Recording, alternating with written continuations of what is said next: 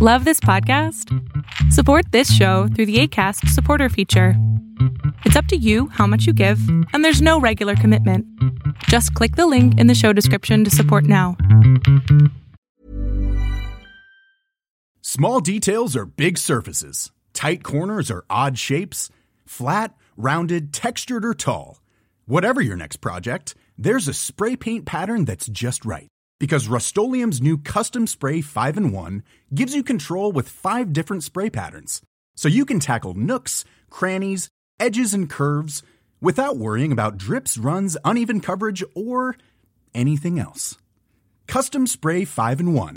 Only from Rust Life is full of what ifs. Some awesome, like what if AI could fold your laundry? And some, well, less awesome. Like what if you have unexpected medical costs? United Healthcare can help get you covered with Health Protector Guard fixed indemnity insurance plans. They supplement your primary plan to help you manage out of pocket costs. No deductibles, no enrollment periods, and especially no more what ifs. Visit uh1.com to find the Health Protector Guard plan for you. Greetings, comrades, and welcome to the Eastern Border speaking a bit more uh, quieter than usual since uh, me and Anthony here, he's sitting a couple of meters from me, working on, on his laptop for, for his work. We're in Mykolaiv now. We arrived uh, today with a very long trip from Kiev and went through Odessa. Also grabbed an interview with uh, the Belarusian guys who are here and fighting for Ukraine now. They were very enthusiastic. I got the famous Keith, the guy who um, basically is the commander of all these forces here and uh, who's ready to, after the war, go back home and uh, do things about Lukashenko's regime. But uh, due to the sensitive information of the whole subject matter and uh, how it needs to be approved so that I don't post anything bad about this, I'm going to spend tomorrow tomorrow evening writing about um, the situation there. Probably uh, not going to have an episode tomorrow evening because of this, because I don't know how tired I'll be. Because tomorrow we're um, we're going and having an interview with the rescue guys and with the governor, apparently, and maybe with the mayor as well. I couldn't really understand the guys that were taking me around here, but uh, lots of work. If there's a missile strike here, we'll also go and um, investigate that thing. So, a lot of work. I will be uh, writing an article about the interview with the Belarusian guys, since that kind of matters. Since, well, Girkin and other pro Russian people commenting on the whole mobilization in the war, they have been pushing the fact that Lukashenko needs to enter the war and that you know he has everything to lose and nothing to gain from staying aside, even though entering the war with troops would also be a breaking point and would probably cost him his life as well. Uh, it's a complex situation, so I believe that what the Belarusians that are fighting for Ukraine told me is really important. I'm gonna get that one published because, yeah, well, I don't know how to pre-approve podcasts. I have to show the written text to the to the guys. So I'll do that. But uh, in general, we have a bunch of interesting stuff to tell you about. Anyways, today we um, we also, you know, during this whole travel, I have to say the roads were pretty good. All the ones that were recently fixed, apparently. Uh, Zelensky's, uh, Zelensky has been investing a lot of money in this whole situation, and uh, the roads were quite high quality. Also, I have to say that the the gas station food here in Ukraine it's uh, it's amazing. It's much better than what we have back in Latvia. And, uh, well, the fanciest gas station that I saw was uh, an Azerbaijani one. I don't remember the name of it, though, but uh, really, they had, like, looked like a fancy cafe inside in their whole store thing. Weird. All this cultural thing is a bit different than at home, but managing. on the way to on the way to Mykolaiv, we um, we saw a bunch of trucks that were apparently either carrying um, a lot of uh, supplies for the front lines, or well, on the other hand, there were also a lot of the trucks standing on the side side of the road, since they probably were carrying uh, the grain for export, but uh, neither this nor Mykolaiv had allowed them to enter apparently because of the danger. There had been more strikes in Odessa uh, with drones today, so that was that was a situation. Uh, not many checkpoints on the way on the Kiev side, on the upper side of Ukraine, but uh, on our way from Odessa to Mykolaiv, there were checkpoints. Obviously, we got checked quite thoroughly. Had to show up my passport and accreditation, everything. And in Mykolaiv, there is what you would call a light camouflage, That is, everything is super darkened in case of any strikes and, and things like that. So, bit of a hard adventure here. We're gonna record a longer episode once we get back, and I have some plans uh, about what I'm gonna write and what's gonna happen. And, uh, obviously preparing to do all sorts of things, but just was so tired. Probably the longest road trip road trip in my life. About the referendums, well, uh, I wanted to check how how the Russian side defends these obviously sham referendums, and they have some excuses. For example, Girkin states that uh, everyone who was Girkin obviously has to defend the position that all these referendums that are happening here are totally legit because, you know, he was the guy who went in Crimea and literally threatened the deputies there to organize the referendum under guns. He was the guy with the guns in the whole referendum area in Kiev, sorry, in Crimea, which was a sham referendum here. But uh, he can't say that he basically forced everyone to, to join. So now he states that these referendums that involve both uh, Luhansk and Donetsk and Kherson and Zaporozhye, which is interesting, also kind of have to be admitted as legitimate. And he states that uh, in Luhansk and Donetsk, these sham referendums, well, obviously they're going to be over 90% because everyone who was an evil hoho, as he likes to call them, uh, have left already, and that people there are really, really hopeful for the Russian occupation, which I find doubtful, although, you know, everyone who was pro Ukraine kind of did leave those areas. So that's a bit weird situation, although they've been living under a dictatorship of uh, Dmitry Pushilin, who, who used to run MMM for a long while. But uh, the pro-Russian side also tries to justify that all these other referendums will be totally legit, even we have clear information that these referendums are literally being being forced being being pushed under under the barrel of a gun. There, they have uh, they are apparently to reports from the Kherson Telegram. They are they're basically moving in the squads of three. You know, just like in that old Soviet joke. You know, why does the KGB always walk around in squads of three? Well, one to read, one to write, and the other the other one to look at the two to, to look after the two intellectuals.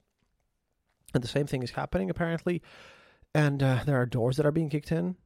You know, people just are. A lot of people uh, just have their doors kicked in. Angry guys with guns come in. They force you to scrap something on the paper and you better check the right, you know, the, the correct mark, and then they leave. And a lot of people uh, complain about this on, on Twitter as well. So, extremely legit referenda.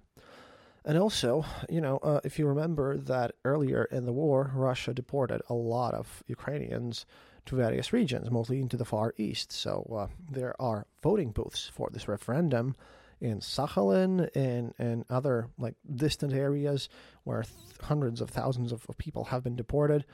And yeah, obviously they're a totally voluntary. You can go there and vote while being deported over there for, well, you being super happy that your previous place where you lived in is now, um, well, under Russian control, which is kind of funny. Especially thinking that uh, probably no one in those areas actually goes and votes, but um, such a nice way of creating a referendum where you can just say that in Sakhalin, everyone, all the three bajillion people who now live there from Ukraine voted yes for them to join Russia. Obviously, like it's even easier for them. They I don't even know why they bother running around homes and kicking doors in. I guess they have to perform some imitation of, of work there, presumably. And final final thing is that um, that um, and, and other people like him they also mentioned Zaporozhye district, which is interesting because Russia controls a super tiny part of that region. They don't control the capital of the region. They don't control the biggest cities. They control they control over only two kind of smaller sized settlements there. And then in those to create a sham referendum for all the region joining Russian Federation. How would you like to look five years younger? In a clinical study, people that had volume added with Juvederm Voluma XC in the cheeks perceived themselves as looking five years younger at six months after treatment. Look younger, feel like you. Add volume for lift and contour in the cheeks with Juvederm Voluma XC. Reverse signs of aging by adding volume to smooth laugh lines with Juvederm Vollure XC. For important safety information and to find a licensed specialist, visit juvederm.com. That's J U V E D E R M.com. Not for people with severe allergic reactions, allergies to lidocaine, or the proteins used in Juvederm. Common side effects include injection site redness, swelling, pain, tenderness, firmness, lumps, bumps, bruising, discoloration, or itching. There's a risk of unintentional injection into a blood vessel, which can cause vision abnormalities, blindness, stroke, temporary scabs, or scarring. Talk to a licensed specialist to find out if it's right for you. One size fits all seemed like a good idea for clothes Nice dress. Uh, it's a it's a t-shirt. until you tried it on. Same goes for your healthcare. That's why United Healthcare offers a variety of flexible, budget friendly coverage for medical, vision, dental, and more. So, whether you're between jobs, coming off a parent's plan, or even missed open enrollment, you can find the plan that fits you best. Find out more about United Healthcare coverage at uh1.com. That's uh1.com. Yeah, that uh, that isn't doing that well, and they don't control hundred percent of any of these regions. Uh, There are territories in Luhansk and and um, Donetsk that are also under Ukrainian control, and uh, situation in Luhansk is even weirder since, well, the forces, Russian forces in in Liman, are almost encircled. I I mentioned the kind of the bag thing yesterday. There's been heavy fighting there today, and uh, the the encirclement is almost complete. At the same time, while forces, Russian forces, that uh, again, Girkin and other pro-Russian people complain about, that they're being wasted, is that on the other end of the bag, they're doing some sort of counterattacks and and in, in like useless territories. Basically, you know, when when the end of your bag is closing, then you try to push some pixels on the other other side of this bag to basically capture some some tiny points. And even if those those attacks succeed, it doesn't matter at all and doesn't change the situation, since uh, yeah, if you if you move 300 meters in one direction over there, you're still getting encircled. So that's a weird decision. But uh, Wagner Group are doing what they want, and they're not exactly under a lot of military supervision. At the same time, well, more uh, leaders, sort of traitors to Ukraine, have been um, killed today. One of them, who had moved to Kherson, also had exploded. And uh, leaders of Wagner Group have also been, been killed in action. These guys have, you know, very shortened lifespans, which is interesting. Nothing new about uh, Milonov, the uh, deputy, one of the four guys who um, moved to the front lines. Apparently, he's in Donetsk now. No new, informa- no new information about him, but um, we're gonna have to check soon enough because I uh, I think he's gonna stay even if the parliament tells him tells him not to. In other news, well, yesterday I spoke about well how mobilization is a mess, and apparently, apparently, uh, I was told that the guys will be preparing for two weeks, training for two weeks. Some of these people, we have quite a lot of uh, people that uh, are reporting this in various Telegram channels. Is that at, at least a thousand, maybe a couple of thousand people are just being sent to the front lines right now, just with a day of training to kind of patch up some holes in the defenses. But um, yeah, I don't know how that'll work with the equipment shortages and what's happening there. Those are very fresh reports, but uh, with the sheer amount of them, I I believe that well, even if half of them are true, then uh, obviously things are aren't looking that good because those guys are definitely definitely gonna be casualties of the war. Secondly, we've also seen protests in, in Dagestani region. That's in Caucasus Mountains, and those protests are very active. Uh, I've seen videos where locals actually beat back the police and, and you know grab some um, conscripts, soon to be conscripts, and, and just drag them away. And uh, Dagestani people, being there, they're not Chechnya. They're they're angry with Chechnya, but they're, they're they usually also had a very corrupt leadership. Dagestan was also one of the regions which in elections usually gathered 99.9% votes for Putin. But uh, it looks like they've had enough, since they're also one of the poorer regions, and they uh, they've they've also just like Buryatia and, and Zabaikalia and all those places have been disproportionately affected by the war, since that's one of the regions again very hot region very, proud region in Caucasus Mountains that have been affected by this war. They are also the guys who had a larger quota because, again, poorer region, more conscripts on a regular basis, more contract contracted soldiers. And if you look at the map of the casualties there and the high rates, these are the people who are now being mobilized after they had already buried a lot of their own people. that's an interesting thing to to look at at this at this point. We're going to see how this goes, but so far they are uh, quite possibly the only region that uh, that are actually doing some really good protesting, which is nice. And finally, about the mobilization, uh, well, I was predicting that the borders would close, and the channel of Khodorkovsky, the oppositionary guy, he he also stated that uh, the borders will probably be closed for all males starting from starting from 28th but it seems that at least in some regions and I have I have reports like from Flash News Ukraine who just literally tweeted that it's happening today. I haven't seen that in pro war channels, but I've seen reports that at least in Ryazan they have literally been banning exits for males who are on the appropriate age, also for medical workers and other kind of important important strategically important uh, workers over there in that region. So if you're a nurse there, you can't exit and everything. You have to get a special permit from the conscription center to leave. And, you know, that obviously means that they are just getting conscripted. So the situation is tightening and everything's getting more and more weird. I have a lot of things to write about. Tomorrow is going to be a long and interesting day. But uh, yeah, we're going to look at the successes of the front and checking out what's happening.